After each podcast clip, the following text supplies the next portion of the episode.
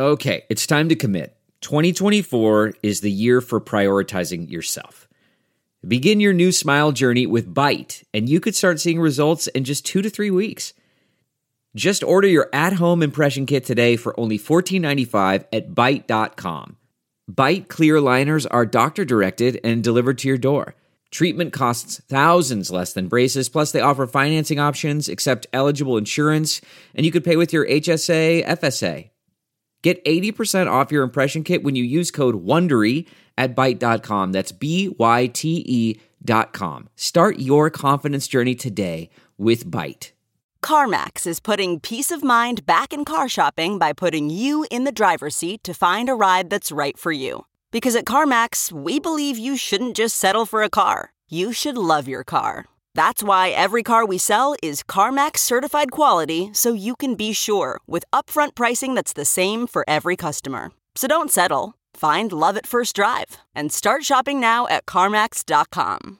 CarMax, the way car buying should be. A metaverse that offers finances of first principle, self sovereignty, strong property rights and ownership, and the ability to make money is going to be far more important and far more interesting than kind of what Mark Zuckerberg is doing, which is he's defining the metaverse as, you know, put on your Oculus and like go see your grandmother. Or, or like, you know, put on the Oculus and like go to a meeting. You know, that is certainly a technology. That is not the metaverse. The metaverse is a place where you can open your computer and you can just make money by participating in an open economy. That's how at least we think of it. Welcome back to The Breakdown with me, NLW. It's a daily podcast on macro, Bitcoin, and the big picture power shifts remaking our world. The breakdown is sponsored by Nexo.io, Near, and FTX, and produced and distributed by Coindesk. What's going on, guys? It is Friday, May 6th, and today I am joined by Vance Spencer of Framework Ventures. Before we get into that, however, if you are enjoying the breakdown, please go subscribe to it, give it a rating, give it a review. And if you want to get into the conversation, and this is the type of chat today with Vance that is going to make you want to discuss these ideas, come join us on the Breakers Discord. You can find a link in the show notes or go to bit.ly slash breakdown pod. Lastly, as always, in addition to them being a sponsor of the show, I also work with FTX. All right, so today's guest is Vance Spencer. As I said, he's the co founder of Framework, which actually is a venture fund, Framework Ventures, as well as Framework Labs which is a team of primarily engineers who effectively participate in the protocols, projects, and companies that Framework Ventures is investing in. These guys only started in 2019 technically, but were one of the earliest funds to get into DeFi and have built from there to not only expand their theses around Web3, blockchain gaming, and more, but have just raised a new $400 million fund. In his announcement post about that fund, Vance wrote that the firm had developed several what they call operating assumptions about what the world will look like in 2030. Things like crypto will financialize most existing Web 2 use cases, replacing ad based monetization with tokenized attention loops. In this conversation, we jump off from many of those questions to really discuss how the things being built now could reshape many of the different types of experiences that command our attention today. I really enjoyed this conversation, and I think you're going to as well. So let's dive in. All right, Vance, welcome to the breakdown. It's great to have you here. Thanks for having me, buddy. So, I want to start, I guess, for people who aren't that familiar with you. Um, you guys have had a very quick uh, trajectory in the context of you know DeFi and crypto and Web three. Although I guess it's kind of you just perfectly match the the trajectory of the industry as a whole in terms of how, how long you've been here. But let's go back to, to 2019, uh, you know, when, when you guys were starting and, you know, part of what uh, allowed you to, um, to, to, to skip some rungs on the ladder was how quickly and deeply you got into DeFi and, and how early to that thesis you were. So, you know, give us the origins of, of that interest, that, you know, the, the conviction, what got you initially excited, uh, and how the firm came to be. Yeah, so three and a half years ago, um, you know, Michael and I had just sold a, a, digital trading card company, and it wasn't a gigantic exit, but was enough to put some money in our pockets. And we hadn't lost any conviction in the blockchain thesis, and we wanted to work together. And we spent about six months living in, in Michael's parents' basement, thinking of the idea for framework. And And really, this was in the dead of, of a winter market when you know really nothing was happening in crypto. People had come off tokens in terms of them being interesting at all. DeFi didn't really exist at that point, but for us, we just knew that there wasn't really a, a perfect venture firm for for the builders in this space, and we wanted to build that. And so, you know, we had the idea that blockchains were built for financial services, and the likely first category of product market fit would be something financialized. And so, you know, we branded hard towards DeFi. We cut hard towards, you know, only leading deals in that arena. And and really, you know, one thing led to another, you know, Chainlink, the Graph, Aave, Synthetix, YFI. Um, a lot of the early DeFi projects, we were either the largest token holders or led a significant round. And you know, we were extremely aggressive with governance, extremely aggressive with just being on chain. And I think people kind of were rooting for us because we were, you know, the the people who made it out of the kind of retail scene of crypto into the higher rungs of the institutional side. And, you know, one thing has led to another and we've had a lot of success and, and the communities and the protocols and the founders that have been behind us have just been phenomenal. So we've, we've been able to parlay from DeFi to middleware to social crypto to gaming. And, you know, now we reflect the breadth of crypto rather than one specific sector. And that's a lot of what our new fund's about. So I think it's it's hard for people who weren't there to like imagine how deeply like nothing was going on for big periods of time in 2018 and early in, or even early into 2019 there were still people who were obviously working and building but like the fallout was immense and one of the things that always struck me as super interesting about about defi was there was a bit of this um uh, maybe we had gotten distracted with some of the like broader ambitions of like ICO projects that were like tokenizing the world. And a whole bunch of like the smart thinkers that stuck around were like, you know what, like, like working on money stuff, finance stuff, like it, there, there's a lot there that you know again like it's you know maybe there's the the tokenized social network or whatever will be something in the future but there was just so much to dig into and i, I think that's like kind of that that insight and shift in behavior i, I think if to me it felt like that was kind of the key catalyst for a lot of the the defi stuff that was to come after that. I mean, absolutely, and, and most of the early kind of DeFi scene took place in these these fringe discords or on 4chan or on these places where you wouldn't really expect people to be, and you know, a lot of it was just driven by pragmatism. Like, what can we actually build on chain that would have use today? And a lot of the use cases were, frankly, you know, due to the fact that people on chain didn't have any other financial services that they could access. And it was kind of this period where it was extremely idealistic. There was a ton of chaotic energy in these discords, like the sense that anything could happen in any given moment. Um, and a lot of that initial energy, you know, resulted in the initial DeFi movement and you know it started as kind of the the purely crypto anarchist you know we're going to build sound money you know completely decentralized no government will, will be able to touch this or mess with this. And i do think kind of the pragmatism over the years has kind of won over where we want to meet consumers more than halfway. We want to build things for you know a common denominator of people that are not just crypto natives and i think that's good. But you know frankly the backlash was so bad after 2017 that you know tokens were just something that people didn't want to touch. Daos were you know, frankly, not even a state where we could consider them. There was embarrassing concepts like token curated registries that really never came back. Um, but it was a period of time where we just had to shed a lot of those, you know, prior beliefs and and really get back to the basics of what can we build now that would have some modicum of usership rather than trying to eat the whole elephant in one bite with you know decentralized TV and decentralized social media networks. And even now, we're not sure that those will eventually exist, but it was certainly a, a, a about face at the time as well. Yeah.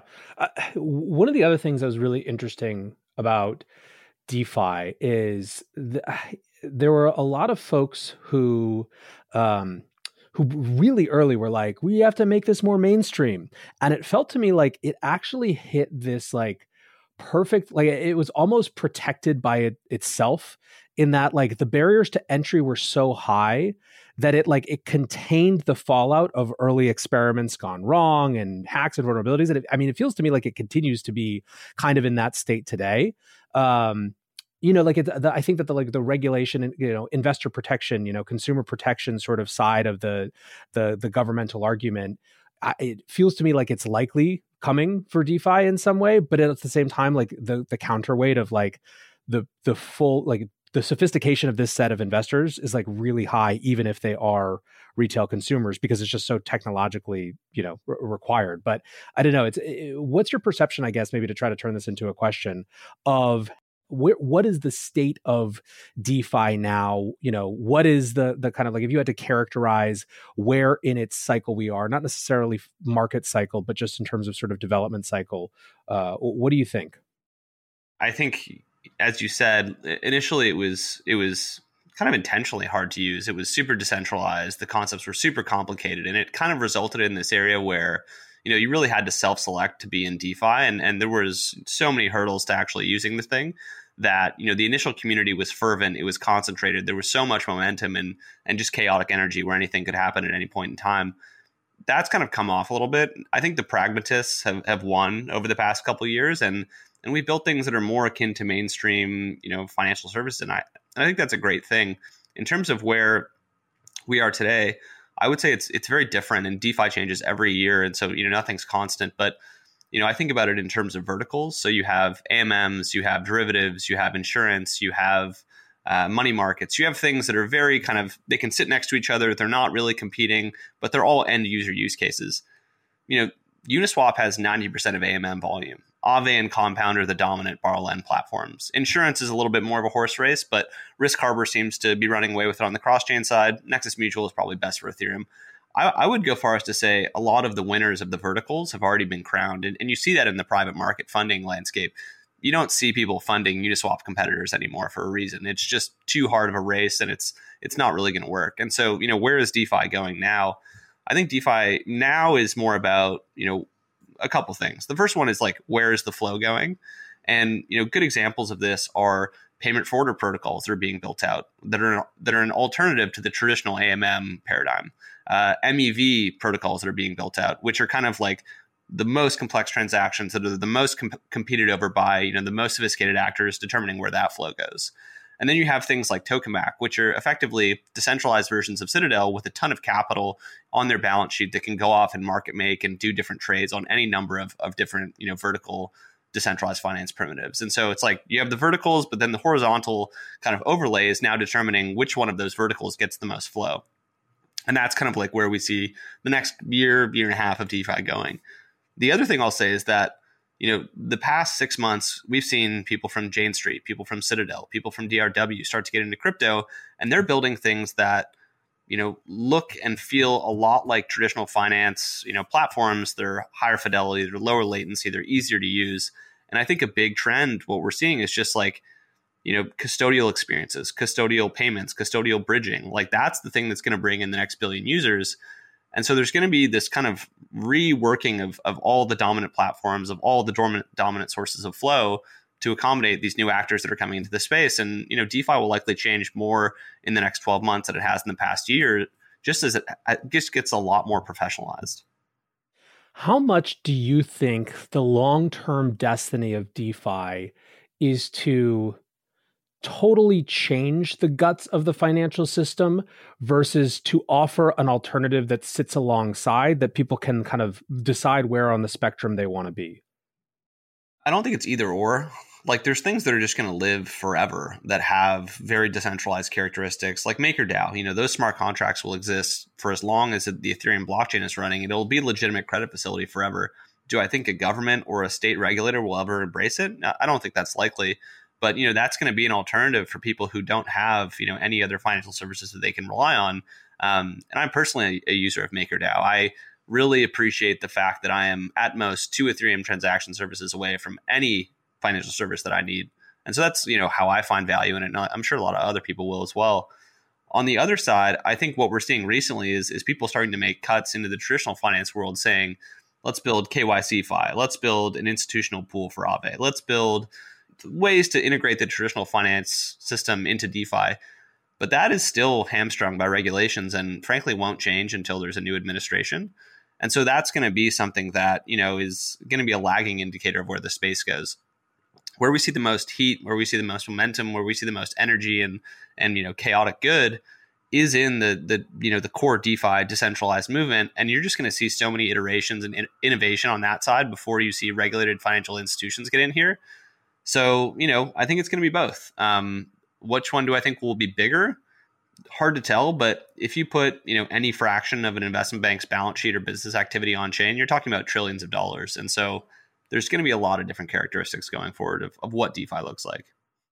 Super, super interesting. Um, so, uh, is it fair to characterize sort of the, especially the latest fund raise, as you guys expanding your your field of vision to include sort of like a, a broader set of Web three ideas. Uh, like another way to put this is, eh, you know, going back to the 2018, 2019, we used to talk about like money crypto versus like tech crypto. And it's kind of like you guys like you were, went deep on money crypto as money crypto was coming like back into the focus and and sort of having more emphasis and you know a- alongside that all of these sort of interesting tech crypto things started happening again in terms of uh, in terms of other areas, let's say where where, where kind of blockchains and crypto might uh, disrupt. But you know, is that sort of how you guys see it? I think I, I do see it that way. I do think money crypto has laid out the infrastructure and the user experience for all technology crypto. And in many ways, tech crypto, you know, those are all financialized use cases. And so kind of everything is DeFi at the end of the day. It's just, you know, maybe you have better or worse graphics. It just depends on the user experience. Um, so that's kind of how we see it in terms of you know our expansion you know we did defi at the start because it was the clearest use case you know and and frankly we had to find something that worked quickly um, to get us out of the bear market but you know those are the ideas and the concepts that are leading to these bigger markets gaming content commerce you know that's where the next billion people are going to come in from and, and that's where we want to focus as a result um, i do think defi will end up still being the biggest market in crypto just because DeFi protocols will pivot to serve the billions of people who come in for gaming use cases, and they won't even know that they're using Uniswap's DEX, uh, DEX or Aave's borrow lend facility, um, but they're going to be there. And so a lot of this is an extension of kind of what we've been doing. But also, you know, I'm from Netflix, Michael's from Snapchat. We've built and sold the digital gaming company. Like this is very close to our DNA as well. And so, you know, we're definitely not. Uh, the other thing is like, you know, there's nobody doing these ideas right now. There's no like preeminent Web3 gaming firm. There is no preeminent Web3 content or commerce firm. Like this is ours for the taking. And, you know, you have to reinvent yourself with every fund. And, you know, this is what we're doing as a result. Yeah. I mean, a, a lot of it is staying as nimble as the industry, right? Like it's like what, like one of the things that kills funds is if they try to apply the heuristics and interests of the space, you know, a year ago to what they're working on now. Um, one of the things that I thought was most interesting about you guys, so you did a great blog post. Uh, I think it was a blog post that was a, a, right after the fund was announced, and you went through uh, like a set of core beliefs. I think it's like twenty or thirty, um, and I actually like I like kind of put them in order that I thought w- would be interesting to talk through. But the the one that I wanted to kind of jump jump into first uh, gets at something that you were just saying, which is crypto will financialize most existing Web2 use cases, replacing ad based monetization with tokenized attention loops. So let's zoom out a little bit more broadly to, um, you know, at, at core, your critique of web 2 or uh, maybe even a better way to put it just like the the opportunity for something different you know where, where it lies yeah, so I think a lot of my thesis uh, with Web 2 at the moment is that it's effectively being choked under the weight of its own network effects, search engine optimization, and a lot of the bot problems that they have on these platforms. And so, you know, it used to be said that the bigger these platforms would get, the more valuable they would become. But I think it's fundamentally you know, not that way. And, and you can see it with Twitter. You know, user growth has stalled out you know many of the SEO platforms are no longer servicing the most important Twitter posts in favor of other things, and just the network has failed to achieve the the scale that it thought it would, and, and a result, it's declining in, in use and and you know prosperity. Um, and so for us, like the financialized use cases that are important that are going to come out of this are kind of as following. Um, we see things like Twitter eventually existing on chain. The algorithm, the metadata, the posts, the profiles, everything will be on chain. And kind of what happens when you have that is you have the ability for client diversity.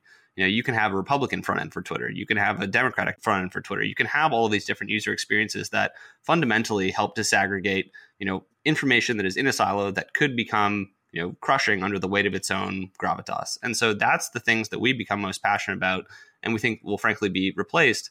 You know, when will this happen? Probably in the next 10 years. It's hard to pinpoint exactly when, we don't have blockchains that could service a billion people. We don't have blockchains that are cheap enough, fast enough. We don't have the custodial experiences that can onboard people, but we're getting very close. And, and so a lot of this fund is, you know, frankly, it's coming into its investable arc, and its investable arc is going to be three or five years before anybody actually uses it. And so we're going to be sitting on these things and probably wrong for a long duration period of time. But that's okay, um, and that's frankly what the fund's built for.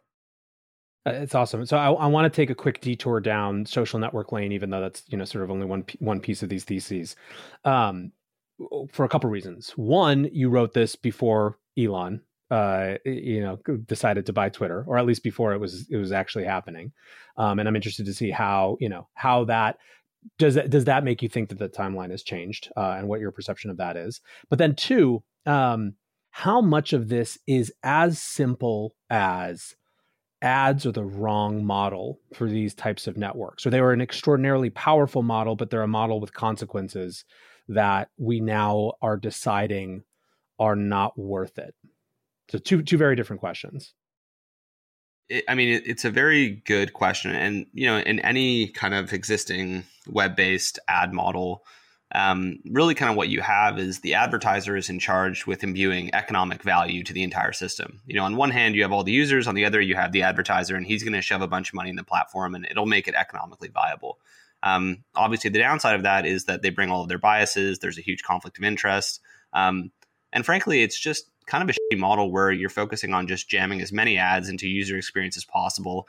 Um, and it runs in conflict of what the user ultimately wants. The new model that we're talking about is and financialization gets a very bad rap because obviously bad things have happened when you financialize the wrong things but you're talking about effectively people being able to speculate on the open economy of a social media network. And and like what does this look like? Axie Infinity obviously you know has had its ups and downs but you know for usual video games it's a it's a PvP or multiplayer experience. You play you leave you have your fun with Axie, you actually have an economy that can contract or expand. You can surface things. You can, you know, slow down things. You can ramp up certain initiatives. You can surface other posts. Like those are the things which are very powerful within Axie that we look forward to seeing applied to social networks. And how will that ultimately work? You know, there's going to be need to be some sort of blockchain primitive that can contain, you know, the atomic units of messaging, posts, profile, accounts. And once you have those, you can start to build token incentives into the network where you know you're paid to comment you're paid to like you're paid to surface and curate posts that are important. And ultimately the hope is that by having a user owned economy where the advertiser is replaced by people who are financially you know driven to speculate on making the network better that you'll have a better business model. Obviously you know there's a lot of downfalls with this potential model. You need to coordinate a lot of parties to actually make the the monetization and the actual functionality of the social network usable um, but it holds great promise. And I think with the right wallet innovations and, and the right blockchain technology, you know, it can work. And I think you're seeing, frankly, uh, you know, pieces of this idea in the marketplace today where, you know, if you look at Bored Apes, what happened is everyone got, you know, or whoever bought or minted a Bored Ape has a one of one NFT profile of themselves on chain. Then they issued a bunch of social tokens to everyone, and they're effectively now sharing in the economics, the roadmap, the the concerns of the ApeCoin roadmap you know that's a that's a very primitive version of a social network. And you, you have to squint to see the future always with these things but you know someone's going to take this a step further and then a step further. And then you know it's going to be a fully fledged social network. Do i think it'll look exactly like the front end client of twitter today? Probably not. Um, but it's going to be something that people you know have some nostalgia around and can reason through. Um, and i think it's coming probably sooner than people expect maybe not 10 years Looking for ways to step up your crypto game? Then go with Nexo.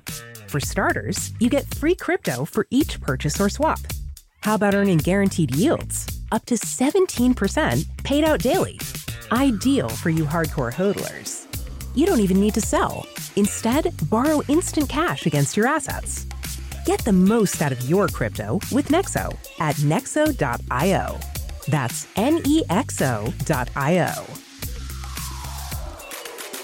This episode is brought to you by Near, a climate neutral, high speed, and low transaction fee layer 1 blockchain platform. Near is a blockchain for a world reimagined.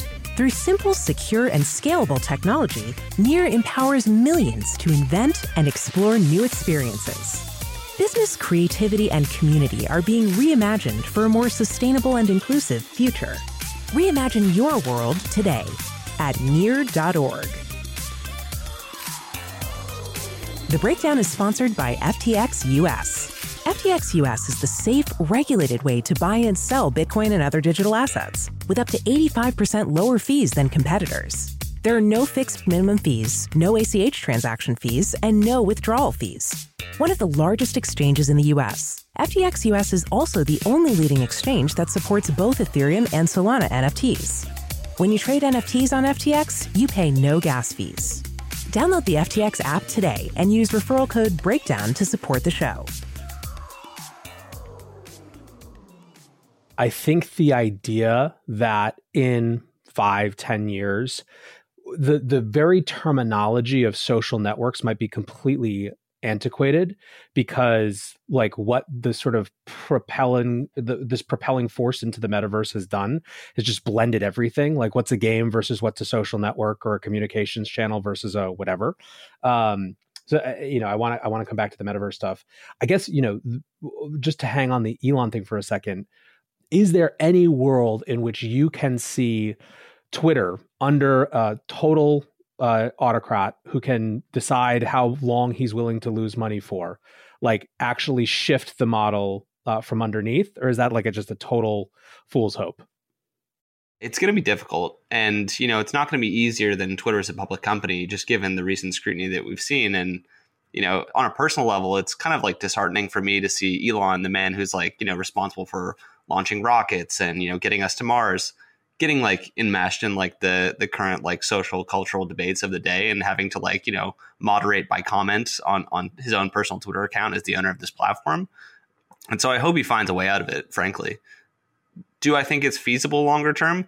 It's not. Like if you look at what elon is actually buying he's buying a bunch of posts he's buying some metadata he's buying a network with a ton of bots and problems and moderation like there's just so much movement of stuff that's going on chain right now transactions pfps start people starting to message and build social primitives around it that you know if you look five ten years in the future like look at the velocity of stuff that's being added on chain versus being added on twitter. You're eventually going to be able to build social networks on chain and, and that's frankly where the entrepreneurs are going to go because you can't build a competitive social network in web 2 anymore. It's just not feasible. And so you know i'm a big you know uh, numbers game guy if you have the certain set of conditions, you're going to have a bunch of entrepreneurs trying things. Eventually, one of them will be right, especially in an area with a lot of venture funding.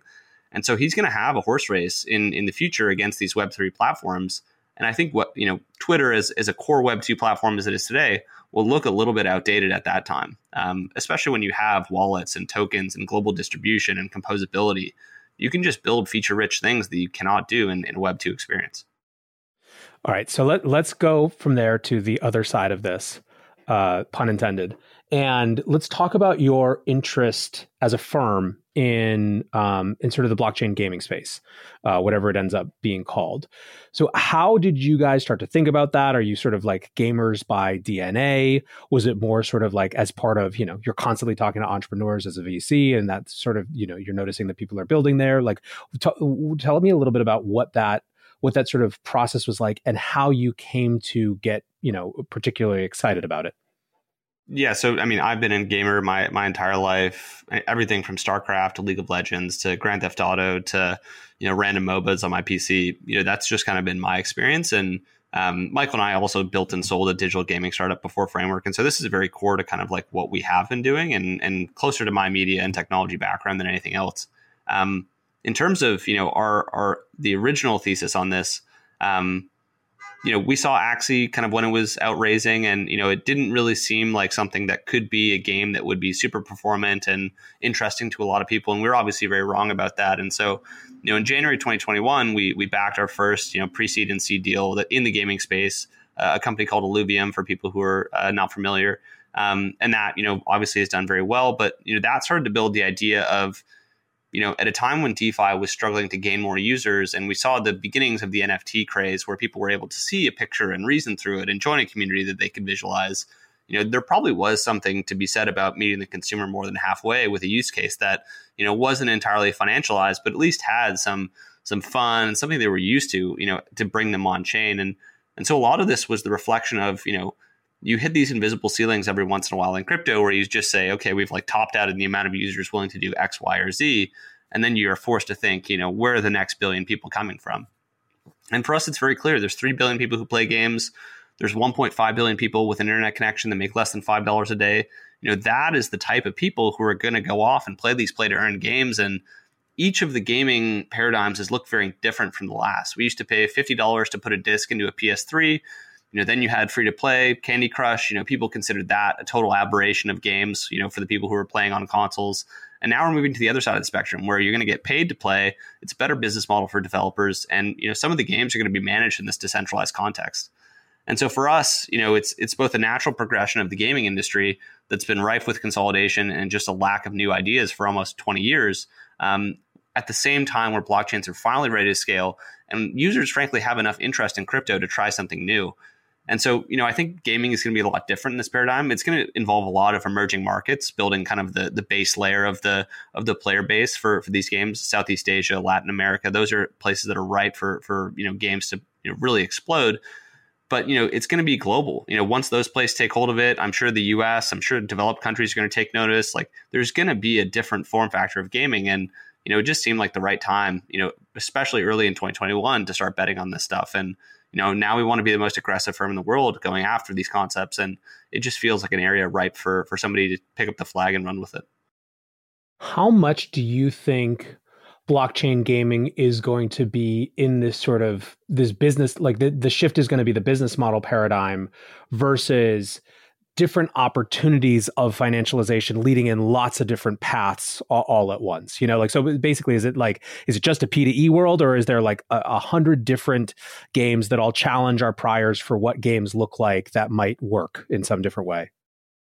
I, I think there's going to be um, there's going to be a lot of different ones. There's going to be major studios that spin off a game that only has NFTs in it, and that's like you know the only thing that they do. And I think what they're going to realize is that NFTs are just a better business model for their for any game. Um, Bored Apes sold seven billion dollars in secondary markets over the past year. You know, Bored Ape Yacht Club took two percent of that. They made 140 million dollars. You know, off of 15,000 people holding these things. It's like a very you know compelling business model when you can get right down to it. Um, so we're going to see that.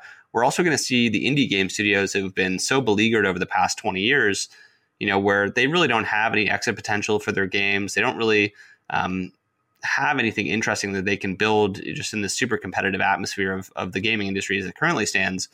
They're going to look over the fence, see blockchain, see all the fun things going on, and see the unique superpowers of, of crypto, which are wallets, global distribution, composability. Anyone can build anything anywhere.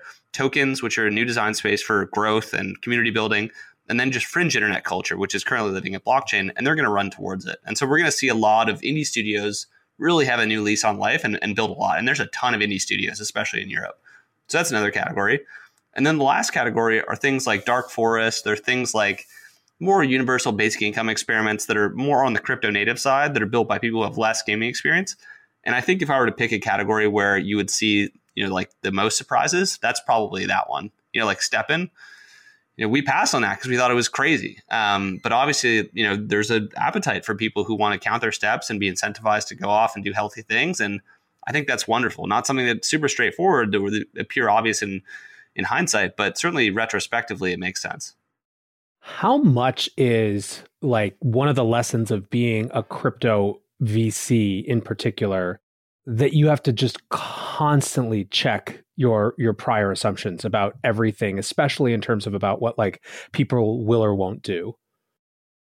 I mean basically everything and i've learned that more and more as as uh, as my time in crypto has has progressed. And you know i've been in crypto for almost a decade but i still find myself holding on to theses you know as long as possible. And oftentimes things challenge those priors. And you know the multi-chain world is a good example for that Michael and I were so convinced that Ethereum was going to be the only blockchain that ever mattered that you know we passed on Solana at I think two dollars at a dollar fifty. We passed on Avalanche. We passed on all these things, and you know in retrospect, that obviously you know was a terrible financial decision and not something we should have done. But um, that specifically helped me learn a lot about you know when it comes to going after GameFi aggressively. The future is not going to wait. Somebody's going to go after that. You know, it just has to be us. And so you know, being agile, checking your priors, and, and just having a business partner that can, you know, kind of play, you know, the devil on your shoulder, just keep you honest is is the most important thing. You know, I find that usually the best crypto investors come in twos. You have Fred and Matt, you have Chris and Joel, you have Colin Tushar, you know, I would say Michael and myself. Um, but like that is such an important dynamic of having someone who's able to challenge what you're thinking in a very different way than you currently think about it. I'd love to go back and just have you like double click for a minute on indie studios and the the model that they have, why it isn't working for them, and their motivation to to move in this space. The the typical indie studio exit is kind of as follows. You know, some major studio projects that you're going to make five million dollars, um, you know, uh, from this game. They will pay you an earnout of five million dollars, but you have to recoup all of that money before you actually get it when you're in the company. And you know, after you earn yourself out, there's no incentive to win on the game or to keep building the game. And so you kind of have this like M and A model that's fundamentally misaligned between indies and majors, and and that's really the only exit because these things don't really go public because venture capitalists and public markets just frankly have not been interested in them over the past 20 years. And so as much as anything, you know, this is going to be driven by the developers not having any other alternatives. They have to build blockchain games. There is no really other alternative for them to make money. And, you know, at the end of the day, their desire to have a financial outcome will outweigh their hate for crypto and NFTs, as we've seen on all these gaming websites. And I also love when we hit a when we hit a nerve or you know we find a taboo that we shouldn't be investing in. That to me is just a massive flag to we should be putting as much money as humanly possible into these things.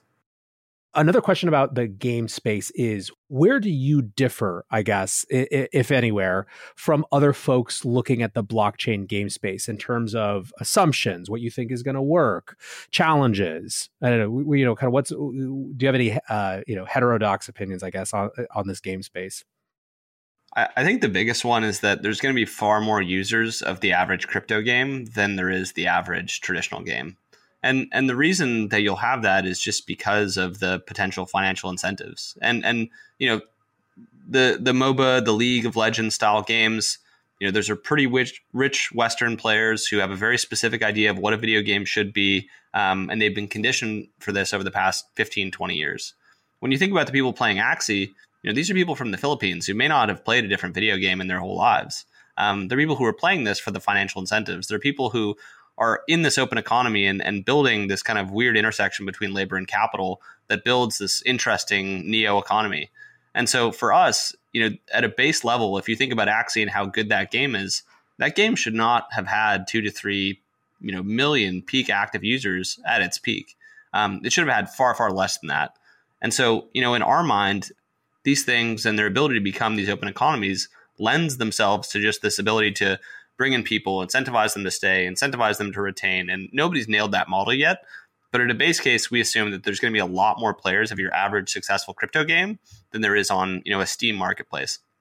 If you look at Steam's marketplace, which is you know the largest marketplace for games in in the Western world, there's 12 million monthly active users. It's actually pretty small. Um, and to think that Axie could be you know a sixth of that size with the pretty crude game that it had, you know, it gives you an idea of where the world is going how much do you think about like where does uh where does blockchain gaming and the metaverse like intersect for you? Is it actually part of the same thing? Is it sort of separate? You know and I, in particular I, I like i'm thinking about uh uh other this you know we just had the the Otherside sale and we were talking about Bored Apes and stuff but you know t- talk to me about that. Yeah i mean i think the metaverse you know for for me is basically the open economies of these games, of these brands, of these projects that you see in crypto. And I think, you know, the open economy part is the most important part because, you know, people are interested in, you know, effectively making money, employment. And, you know, a metaverse that offers, you know, finances of first principle, self sovereignty, strong property rights and ownership, and the ability to make money is going to be far more important and far more interesting than kind of what Mark Zuckerberg is doing, which is he's defining the metaverse as you know put on your Oculus and like go see your grandmother, um, like or, or like you know put on the Oculus and like go to a meeting. You know that is certainly a technology that is not the metaverse. The metaverse is a place where you can open your computer and you can just make money by participating in an open economy. That's how at least we think of it. And so you know for us, the only place a metaverse can really exist is on a blockchain as a result. And so all roads kind of lead to blockchain when you think about metaverse, and all roads lead to just you know finance and employment and the ability to make money as kind of you know uh, that may sound bad, but you know those are the things that people really want, and that's why Axie was able to grow its game or whatever you want to call it, you know, its metaverse to the size that it was. Um, it's because they have finance as a first principle and it's built on a blockchain. where are the dividing lines going to fall in your estimation between I'm here because of the game or what I get to do here or existing network effects versus the financial incentive. Because uh, let me reframe what you said about Axie. You basically came into that uh, probably drawing that line somewhere differently than you would now because you're like the game isn't fun enough it's not going to work that well and then it did work that well um, I, I, think this is particularly an interesting question in the context of you know we talk a lot about the meta entrance into um, into the metaverse or whatever. But the one that's more interesting for me from like a if I'm competing from a decentralized Web three modality is definitely Fortnite. You know, getting two billion dollars from Sony and Lego coming in, given that they are have arguably the like the biggest metaversy experiences in the Travis Scott concert and the Marshmello concert and these things where you know they they they they totally laid their hand out with those you know in my estimation so anyways i you know I, I would love your thoughts on just you know what that like is it is it as simple as uh, it's going to matter for different classes, you know, like based on different people's sort of, you know, uh, financial state in the world. I think that's exactly right. And fun is a very subjective term. You know, like the people who play League of Legends probably would never ever play Candy Crush, and they the people who play Candy Crush would never ever play Axie Infinity. And so, you know, the question is, is can you build, uh, you know, something that's compelling enough to generate, you know, call it three to five to 10 million monthly active users. Once you have that, you have a platform, you have a lot of optionality. You can get people to think this is cool. You can get people to think the game is fun. Um, and they may not even realize it. And, you know, it, it, may be less about play to earn, it may be play and earn. Like the earning component is a subset of your activity on the game, and, and maybe it isn't super meaningful. But even then, you know, if you go into the Top Shot discords, if you go into you know any of the uh, the Wall Street bets. These are people who are trying to turn five dollars into twenty five dollars, and you know there's a surprisingly large subset of consumers who probably would enjoy a game that is built to a certain level of fidelity that had financial incentives in it.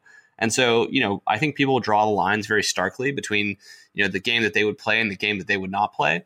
Um, but in reality, I don't think it's that simple. I think you can blur the lines of what is a crypto game and what is just a normal game if you build the game in a, a way that is super high fidelity and super focused on the consumer. So I don't think it's mutually exclusive at all. I do think that, you know, the first 10 million players of a lot of these games are going to be from these emerging markets in Southeast Asia and Latin America.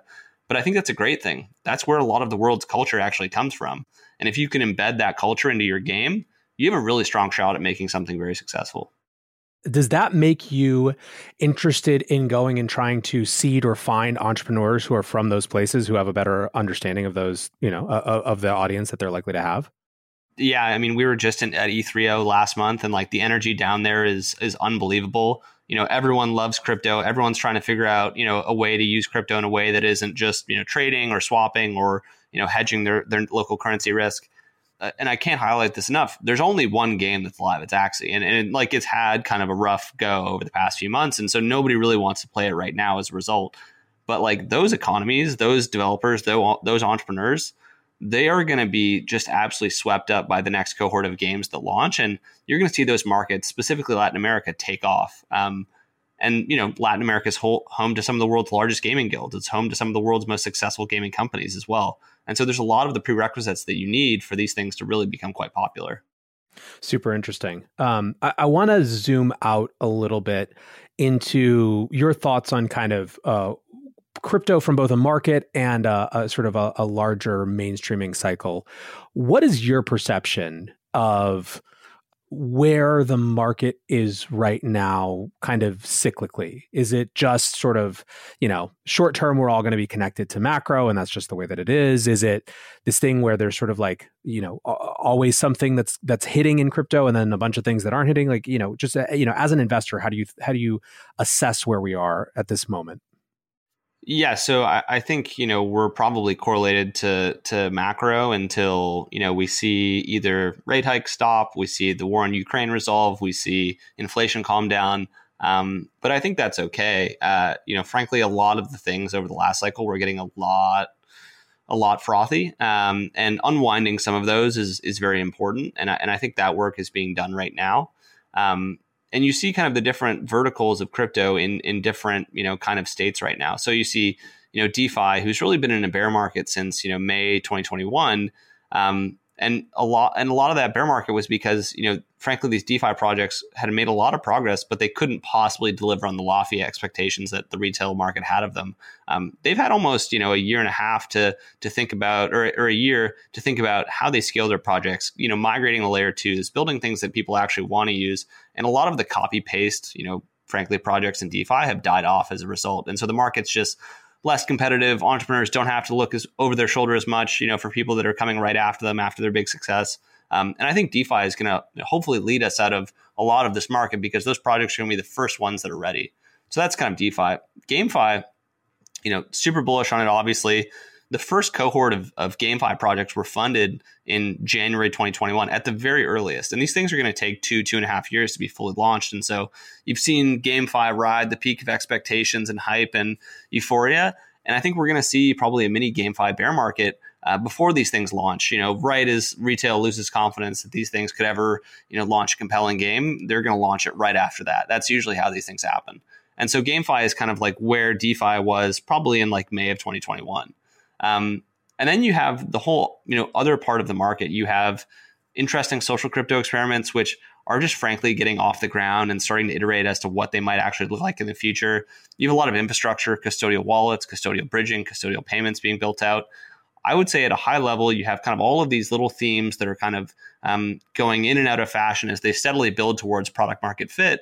Um, and you have all of the infrastructure being laid for a billion plus people to be on blockchains in the near future. So, I mean, obviously like i am very very bullish on crypto and you know i'm going to be in this industry for 40 50 years. I'm a crypto lifer. Um, if you don't have that perspective i could see how it how it would be challenging to you know pick your spots but it's just so important with crypto to just you know when things are going poorly just sit on your hands keep building keep investing keep planting seeds.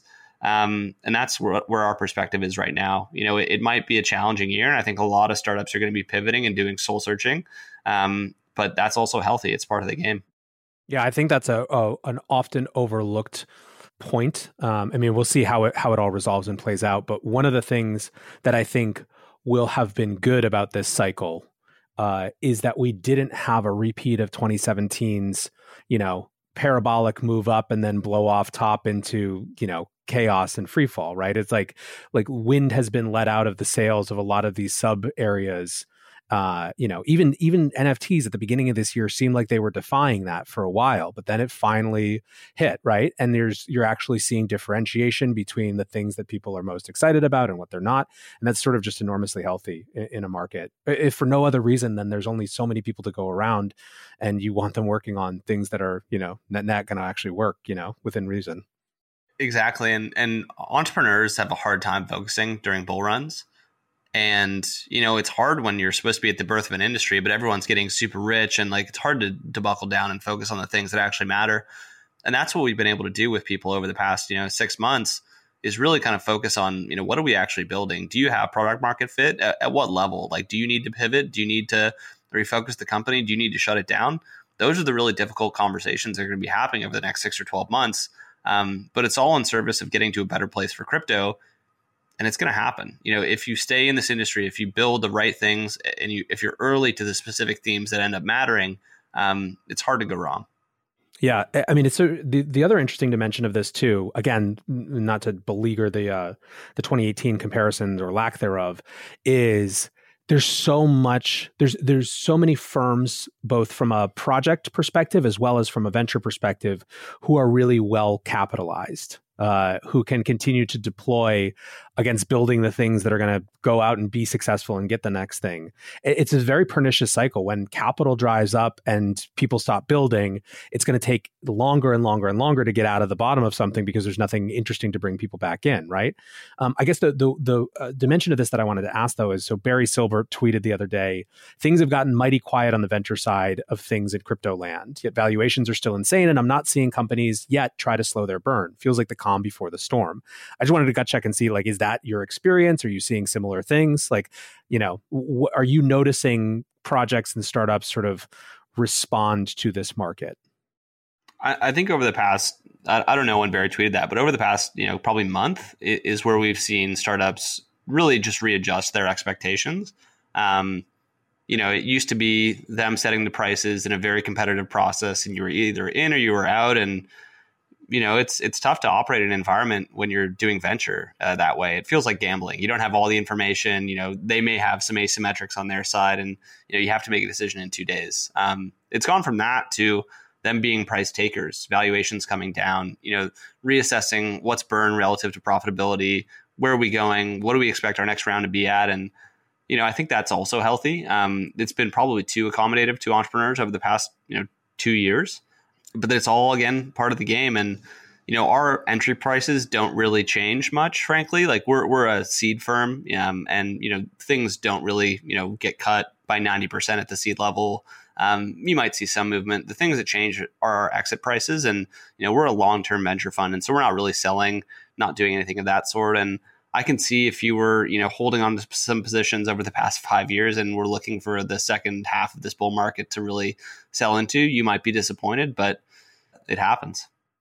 So this has been an awesome conversation. Uh, and by way of wrapping up, I guess I just want to ask, you know, as you look out over the rest of 2023, uh, what's the one thing you are most nervous about? And that can be as, as sort of like big picture or small picture detail uh, as you want. And what's the thing that you are most excited about? In terms of uh, you know a, a, couple of years uh, or probably a year ago the thing that i was most nervous of was just the regulatory and, and the political posturing uh, around crypto. And you know there was a period of time where if people wanted to kill crypto they they very much could have. And i think fortunately that time has come and passed and the industry has really you know come together to lobby to um, you know support midterm uh, candidates that are very pro crypto and i think that you're going to see in, in the midterms of this year that crypto is one of the defining issues um, that really pushes the midterms one way or the other. And I think that's fundamentally positive. Um, so not nervous about that anymore. You know, I would say that um, the things that that make me nervous are just uh, you know companies are building in this space. There's new themes. The technological and infrastructure side is shifting under their feet. Which chain do you build on? Um, building some cohesiveness within crypto with regards to you know, limiting the fragmentation, improving the consumer experience, not making consumers have to go a million different places to try a million different things in a really hard UI environment. You know, that's kind of what I would love the industry to focus on and some sort of standards around that. Um, so that's kind of one thing. But the thing I'm most excited about is just the perpetual optimism, the interesting entrepreneurs that come into the space, the new themes and the new just mediums that people are building on. Like it's hard to be bearish on this space over a medium or long term time horizon when all that's happening. And so, you know, with me, always like the optimistic and the, you know, the potential for this industry to become something that's systematically important always outweighs the potential downsides. And, you know, this will be a year of building. It'll be a year of soul searching for a lot of people, but I think that's good. Awesome. Well, Vance, so great to have you on the show. Really good stuff. Let's definitely do this again soon. Thank you, Nathan. Appreciate it.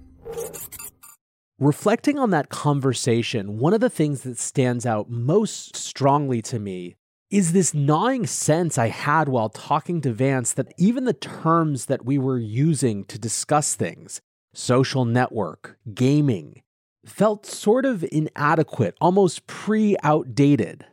And I think what's underlying that is there's a convergence of all of these things that are competing for human attention in such a way that it's not going to just be which games do people like better than other games, but how do the social networks of the future that people spend their time on compete with every other type of experience that people spend their time on? I haven't had the chance to fully bake this out yet, but I think it's at core why I find the discussion of the quote unquote metaverse so interesting. What's clear is it is going to be an interesting few years, and I'm excited to be here along for that ride with you guys. Thanks again to Vance for joining the show, and thanks to my sponsors for supporting the show. Nexo.io, Near, and FTX. Finally, thanks to you guys for listening. Until tomorrow, be safe and take care of each other. Peace. Hey, Breakdown listeners, come join Coindesk's Consensus 2022, the festival for the decentralized world, this June 9th through the 12th in Austin, Texas.